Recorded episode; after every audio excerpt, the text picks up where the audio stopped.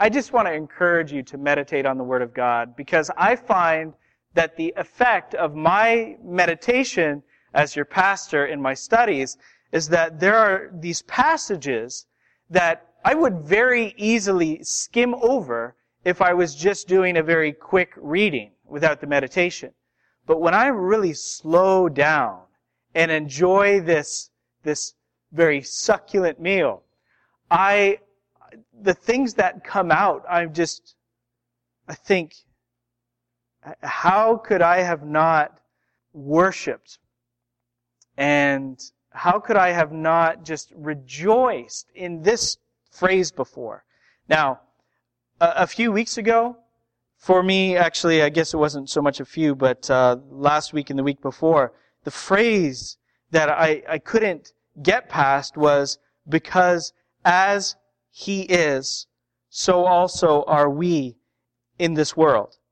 And uh, if you remember the last couple of Sundays, you remember that that was just my emphasis, and I wasn't getting over it, wasn't moving very quickly past it. Um, I wanted you to experience the savoring of that and the richness of it yourself. And I never highlighted my Bibles. I just, I don't know why. I just, I think that maybe later on I'm going to look back at something I highlighted and say, why did I highlight that and not the next thing? Or why did I make that note? You know, I should have said it a different way or, or something like that. Uh, so I, I never highlight my Bibles, but I highlighted that phrase. As he is, so also are we in this world. It's, it's just so good. And that changes everything. It changes life. It changes perspective. Well, I have a word for you from 1 John 5 like that today. That is, it's just so good. It, it changes life. It changes perspective. It's a deep word to meet our deep needs. You know, at the beginning of this year, I told our church family in one sermon that someone here would suffer more than expected this year. And I'm not a prophet. Everybody could make that same prediction. We knew that it would be true even if we didn't know how it would unfold. And it, it came to pass. And for some of our families in our churches, some of our households, they are hurting now more than they could have thought that they would at the beginning of this year. And we all need a deep word for our deep suffering, a word that is so good that it really does change everything. That it changes our perspective. It changes our thoughts. It's, it affects how we view the different setbacks and difficulties that we experience in this life. When I was coming up to the church yesterday morning, I was just thinking about vacation. Because I was thinking about the different difficulties and distresses that our church family is experiencing right now. And I don't experience them just like you do, but I experience them. I'm not, unaff- uh, I'm not unaffected by them. I mean, your difficulties, your distresses and stresses make me sigh and make me pace and of course send me to my knees. So yesterday morning I was just thinking about I need to get away. I need to take a little break for a while and rest, rejuvenate, reorganize, get renewed back home with my family for a couple weeks. And then I came into this, into the Word. I spent five minutes in intense prayer. The intensity of the prayer was because of the things I was thinking about.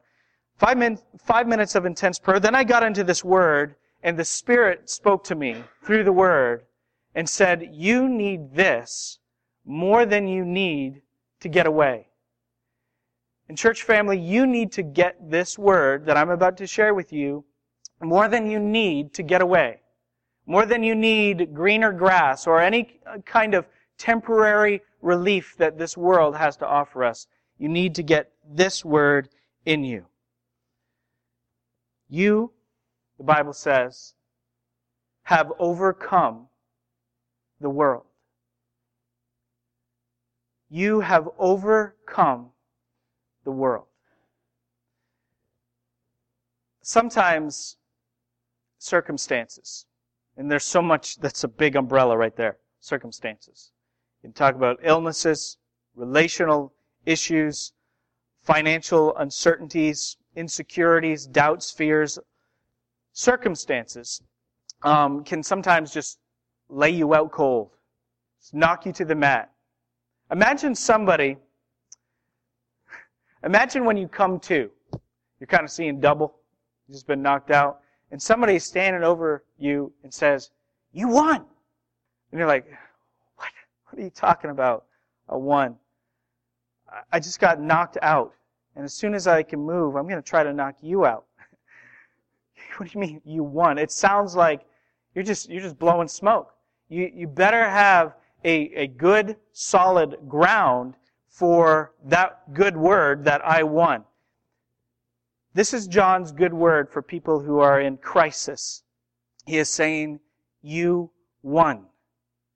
And so that they will take it to heart, he gives them solid rock ground in order to believe it. This is the word of God. Look at 1 John chapter 5, verses 4 and 5. Everyone who has been born of God overcomes the world. And this is the victory that has overcome the world, our faith. Who is it that overcomes the world except the one who believes that Jesus is the Son of God? In John's usual, repetitious, intense way, he says three times in these two verses that the world is overcome for the person who has been born of God. Let's go to the Lord in prayer. Father, we settle before you now. We, we still our hearts before you. And we want a good word from you. We know that every time we come into your word, we get a good word. All scripture is, is profitable for doctrine, for reproof, for correction, for training in righteousness.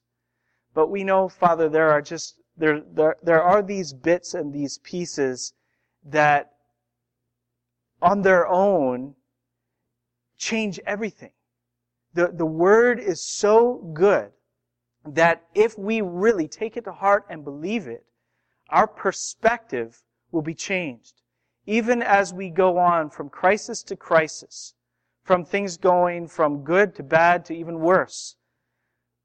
This, this word, Father, outlives all of the circumstances. This word continues to speak even after our complaints will, will finally stop. This word goes on that we have in Christ overcome the world. So I pray, Father, that you would make us get it today. That it wouldn't just be food for thought, it would be something that settles down deep into our souls and right into our bones. I pray that it would be a true help for those who are going through difficulty. So many, Father, need special help today. Where there is that need, I pray that you would provide. Bring glory to yourself by our response to what you have said, and give to us your Holy Spirit. In Jesus' name we pray. Amen. So John is dealing with people who are in crisis as he writes this letter. These people are experiencing a, a spiritual crisis especially. They are unsure of the truth and they are unsure of themselves. And I just want to refresh you on why because it's been a little while since we've gone over this. You may recall that certain members of the churches had left. They had bought into false teaching and they had apostatized.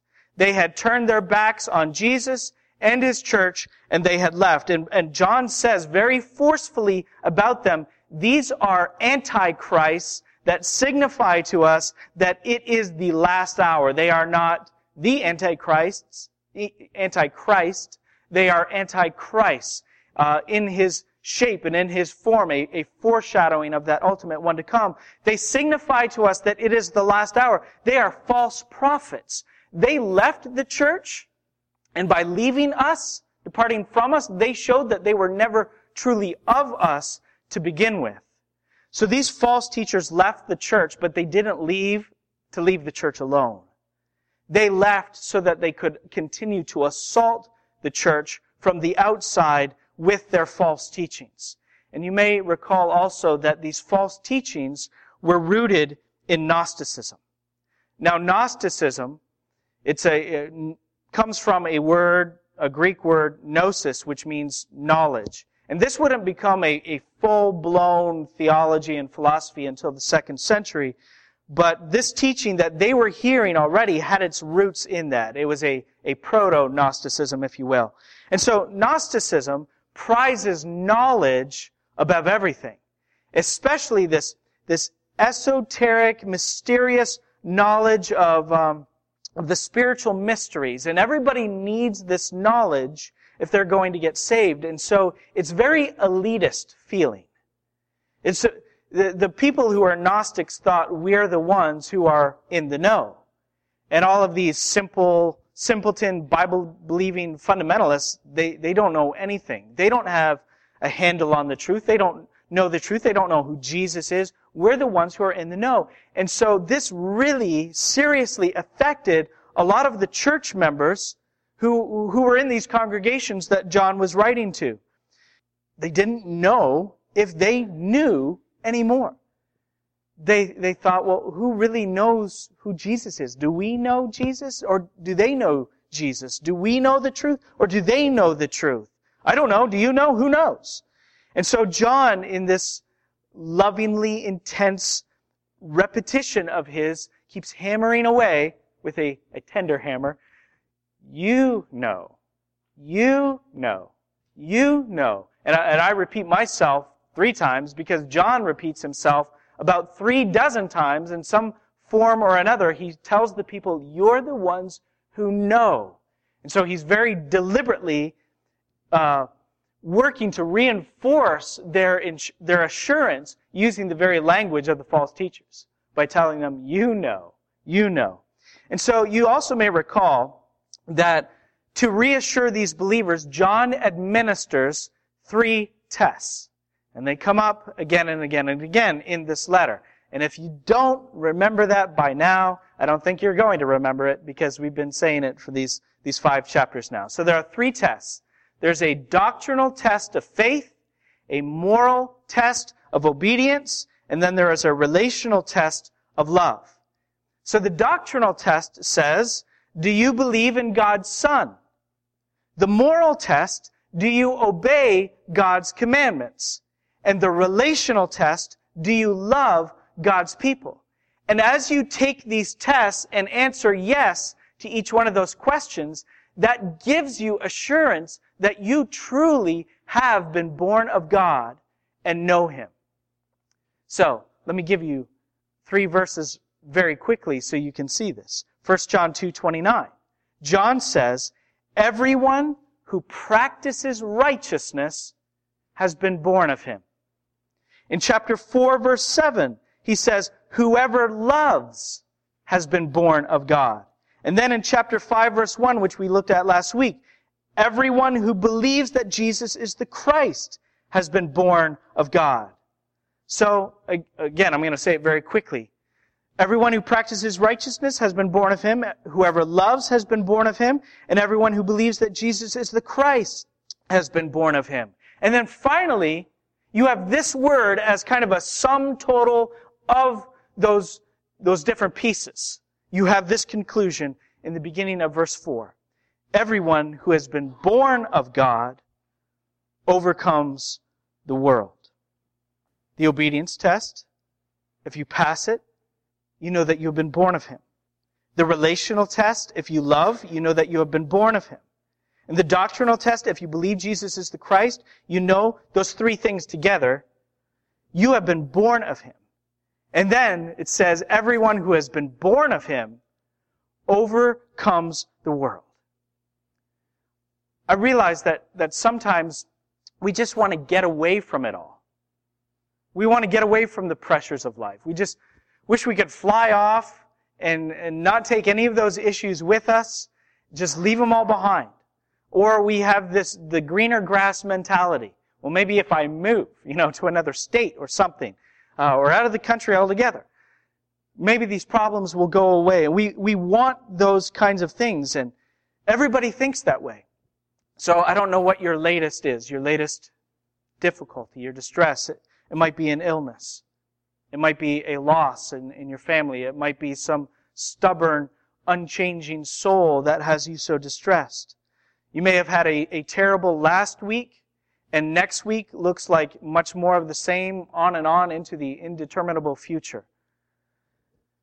And so we complain. And I'm not saying that our complaints aren't legitimate. I'm not saying that in a negative way. But to every complaint we make, John answers with the same thing, I think. We have a point. We make a point to John. You could just go round and round with John. John says, You have overcome the world. But you say, There's this person. True. You have overcome the world. But where's the money going to come from? We'll see. You have overcome the world. But where is this illness going to lead? I don't know. You have overcome the world. And we might think, I don't think that John gets it. Maybe he doesn't know how serious this thing really is. I think the problem is that we don't get it. I think that we fail to take the truth of the Word of God to heart. And John knows that, and I think that's why in verses 4 and 5 he repeats himself so much. I thank God for John's repetition because I am forced to read three times that the world is overcome. Everyone who obeys has been born of God. Everyone who loves has been born of God. Everyone who believes in Jesus has been born of God. And everyone who has been born of God overcomes the world. And this is the victory that overcomes the world. Our faith. Who is it that overcomes the world except the one who believes that Jesus is the Son of God? So you need a word that changes everything. And this is that word. But again, it's kind of like, you know, if circumstances just knock you cold and you come to to somebody saying, you won, they better not be blowing smoke. They better have a good ground reasoning for them to say that you have won because it doesn't feel like that. When circumstances lay you out flat, it doesn't feel like you are the winner. It feels like you have been defeated. But John is telling us, you won. So what is the ground for this? And that begins in verse 4 and it continues on all the way through verse 13. John gives us the solid ground that we stand upon.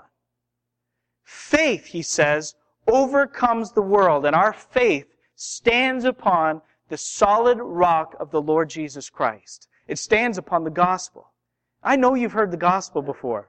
I know you hear the gospel. It should be every Sunday that you come. If not, if I have failed in a Sunday, at least I, I can say that just about every Sunday you come, you hear the gospel. And you should hear the gospel. So I know you've heard this word before. But this is, we need to get the gospel constantly. We need to meditate upon the gospel truth and realize its implications. And the implication that we're going to focus on today of the gospel is that we have overcome the world. So, let's begin in verse 6 now. Let me start in verse 5 just to make it a smoother transition. Who is it that overcomes the world? except the one who believes that Jesus is the Son of God. This is he who came by water and blood, Jesus Christ, not by the water only, but by the water and the blood. And the Spirit is the one who testifies, because the Spirit is the truth. For there are three that testify, the Spirit and the water and the blood. And these three agree. If we receive the testimony of men, the testimony of God is greater. For this is the testimony of God that he is borne concerning his son. Whoever believes in the son of God has the testimony in himself. Whoever does not believe God has made him a liar because he has not believed in the testimony that God has borne concerning his son. And this is the testimony that God gave us eternal life and this life is in his son. Whoever has the Son has life. Whoever does not have the Son of God does not have life. I write these things to you who believe in the name of the Son of God, that you may know that you have eternal life. The faith that John identifies in verses 4 and 5 over, that overcomes the world stands upon the solid rock of the Lord Jesus Christ. Again, verse 6, this is he who came by water and blood. Jesus Christ, not by the water only, but by the water and the blood. Now I understand that the beginning of verse 6 is pretty strange phrasing, unlike anything that we find throughout the rest of the New Testament. I think that John is deliberately picking up upon the vocabulary of the false teachers and employing it against them. This idea of Jesus coming by the water and not by the water only, but by the blood. You see, the heretics that John was dealing with, that the churches were dealing with, were likely led by a man by the name of Cerinthus. Um, Cerinthus is a guy that we know from Irenaeus, who was writing in the second century. And he identified Cerinthus as the main opponent of the Apostle John. There's this little story I have to tell you real quick that Irenaeus tells. He says that um, John was with uh, some of his companions going to the, the public bathhouse of, of Ephesus to wash. And uh, he, he goes into the, the bathhouse and he finds that, that Cerinthus is there. And as soon as he sees Cerinthus there, he leaves. He says, let us fly from here, lest the house come down upon that enemy of the truth. So I don't know. That's not Bible. That's just uh, the word of uh, second century history. But I think it's interesting. Cerinthus denied that Jesus is the Son of God come in the flesh. In fact, Cerinthus denied that he, he made a distinction between Jesus and the Christ. He said that he is not Jesus Christ. Jesus, he said, is um, he was a very moral but very mortal man. In fact, he said he wasn't even virgin born. It was through a, a natural conception uh, with uh, Joseph and Mary. He wasn't virgin born. And so when Jesus, this very moral but very mortal man, came to his baptism, the Christ Spirit descended upon him. And then from him, the Christ Spirit departed before Jesus was crucified. And so for the space of those three years or so, Jesus, the very moral but very mortal man, had the Christ Spirit upon him. And John basically says, no, I don't think so. Jesus didn't become the Christ or receive the Christ Spirit, whatever mumbo jumbo that means. Jesus, the Son of God, came in the flesh. And he came by water at his baptism, just as Cerinthus and his fellow heretics were conceded, were teaching.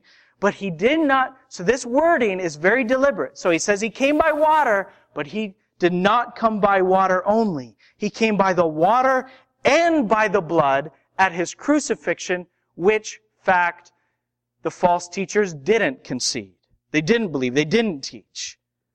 Because John knew if Jesus is, has just received the Christ or become the Christ in some sense for a space of three, three years, but not the, the crucifixion, we don't have salvation. We don't have any cleansing from our sin. John Stott writes, so John emphasizes not just that he came, but especially that he came by water and blood, since it is, it is his blood which cleanses from sin. So John was dealing with the false teachers specifically in verse 6, and he concludes from this, and the Spirit is the one who testifies. Because the Spirit is the truth. In verse 6, the end of verse 6, this is simply the Spirit doing what the Spirit does. Bringing us a word that changes everything. Church family, there are all kinds of people in our churches today who are looking for a word from the Spirit that changes everything. But so very often, these people looking for a word from the Spirit that changes everything aren't even looking in the Bible. They might not even be looking for words per se. They're waiting on feelings. they're waiting on impressions, maybe a good vibe from the Spirit or something like that. The word that the Spirit bears that changes everything is always gospel centered.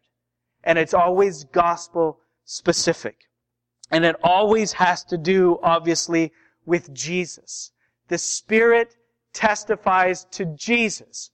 Always. And so we're, we're not to wait for a word that is mystical, that is esoteric, that just comes out of, you know, that's not even related to the gospel, not even related to the Bible. We're to meditate upon the gospel of Jesus Christ because that is the testimony of the Holy Spirit. The Spirit is the one who testifies because the Spirit is truth. And the Spirit testifies to that Jesus Christ has come in the flesh, come by water, and come by blood. Don't wait for some kind of vibe or impression. That actually sounds more Gnostic than it does Christian. Because the Gnostics didn't like things that were physical. They said the physical world, the world of matter, is actually evil, and the spiritual is good. So they even regarded the body as principally evil. And so they were dependent upon all of these esoteric things, and they, they liked visions and they liked things that were very fantastical and so on and so forth. So a lot of Christians today, in looking for a word from the Spirit that's not related to the gospel of Jesus Christ, that's not related to what Jesus has done in time and space and history, what he accomplished in his physical body, coming by water and by blood, dying for us and being raised for us, it really does sound a lot more Gnostic than it does Christian. So let's be careful how does the baptism of Jesus and the cross of Jesus bear testimony to him that he is the Son of God? Because it is in our faith that Jesus is the Son of God that overcomes the world. So how do his baptism and his cross testify that he is the Son of God?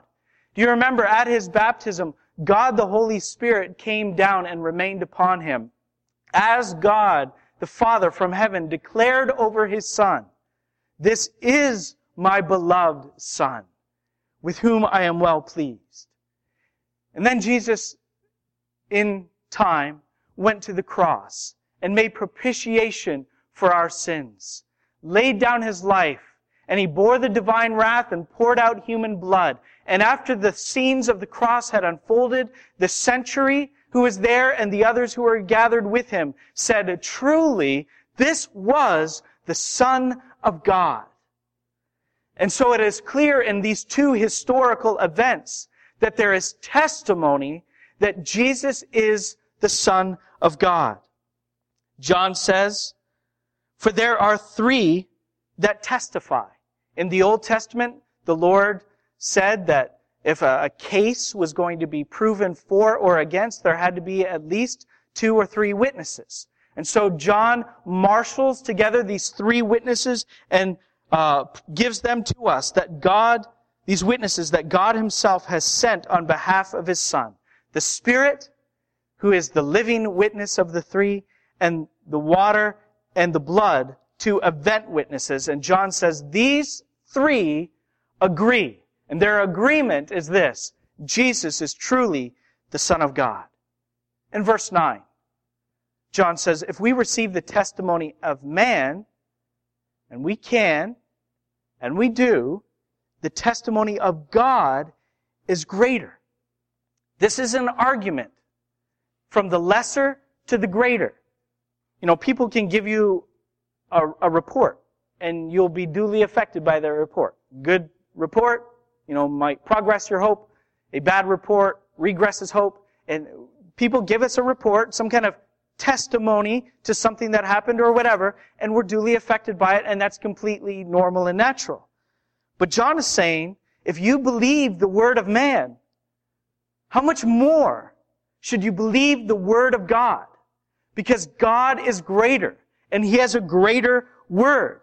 And he says at the end of verse 9, for this is the testimony of God that he has borne concerning his son.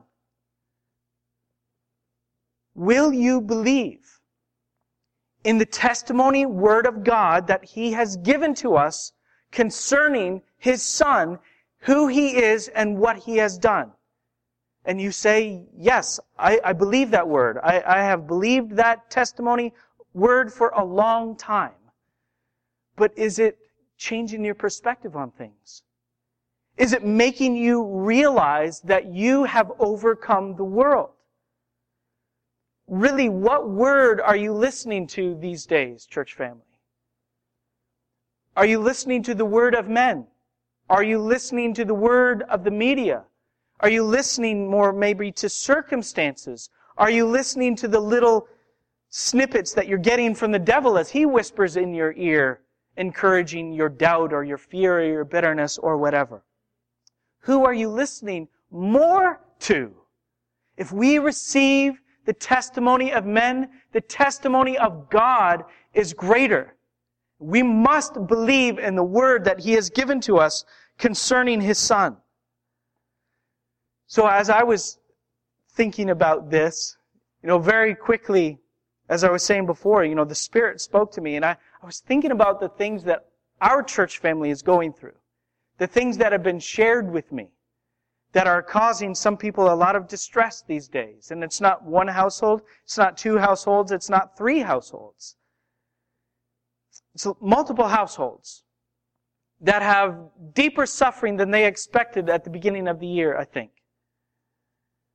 And I was thinking about what you're going through, and it, you know, it affects me, again, as I was saying earlier. It bothers me a lot. And it should bother any, you know, brother or sister of yours that hears. It should bother any, any pastor that's worth his salt. It should bother us. And the Spirit said to me, this is a word for you too. You have overcome the world. Yeah, but there's this situation you have overcome the world. But there's that person, and I, I don't know how this is going to work out. This is really bothering me. You have overcome the world. That's the truth. We must believe the testimony that God has borne concerning His Son and the effects, the implications for our lives. We have overcome the world. Whoever does not believe God Actually, I'm skipping ahead. I'm sorry. Whoever believes in the Son of God, beginning of verse 10, has the testimony in himself. So, you know, you hear a word of man, the testimony of man comes from outside. Maybe it's a TV, internet report, or something. We, we receive the testimony of man that way. And we also receive the gospel in that way because, I mean, you're hearing it right now from outside of you. It's descending upon your ears and sound waves and going into your mind and so on. But God says that His testimony concerning His Son is in us. It's not something that's just to affect us from without. It's something that He plants within. He wants His Word to be internalized. And so that's why John wrote earlier in chapter 2, let what you heard from the beginning abide in you. Internalize it. And the Holy Spirit who dwells within you is speaking that word. Again, not some mystical word, esoteric, not something in riddles, not vibes, good feelings, impressions, but something solid, something concrete concerning God's Son. What He has done, who He is, and what He has done has changed everything for us. So important that we believe this word. Because look at the end of verse 10. Whoever does not believe God has made him a liar because he has not believed in the testimony that God has borne concerning his son. You don't want to do that. You don't want to be guilty of calling God a liar. So we must believe in this testimony word about his son. I cannot possibly stress to you enough the passion of the pleasure that God has in his son. When you stand before God on Judgment Day, uh, I wish I could remember right offhand how we sang it a moment ago in uh, the Rock of Ages, that song 342, I think it is. Yes. When I, while I draw this fleeting breath, when my eyes shall close in death, when I rise to worlds unknown and behold thee on thy throne, Rock of Ages, cleft for me. Let me hide myself in thee. I don't know what the exact scenario is going to be on Judgment Day. But if you should be asked why you should be allowed into the glory, speak about Jesus, and heaven will boast over you. Say, Jesus came by water and by blood, and heaven will sing. God, it cannot be possibly overestimated the passion of the pleasure that God has in His Son. So what would it be then not to believe the word that He has given to us concerning Jesus? The person who does not believe that word will bear God's wrath forever and there will be no relief from it. God has told us He has sent His Son. Jesus came in the flesh, came by water and blood. The Bible says He came in the flesh and then that God condemned our sin in His flesh. Romans 8 3. And so we must believe this word because if we reject it, we will be forever lost. And this is the testimony, John says in verses 11 and 12, and he, he kind of expands on it now he takes it further. He says, this is the testimony that God gave us eternal life. And this life is in His Son. Whoever has the Son has life. Whoever does not have the Son of God does not have life. If you are struggling with words to come up with when you're sharing the faith with someone, and you just want it to be really simple and really clear, but very accurate, here's a couple verses for you. God has given us eternal life. This life is in His Son. You have the Son, you have life. You don't have the Son, you don't have life. It's not, can't get any more black and white, clear and simple than that. 1 John 4, 11 and 12.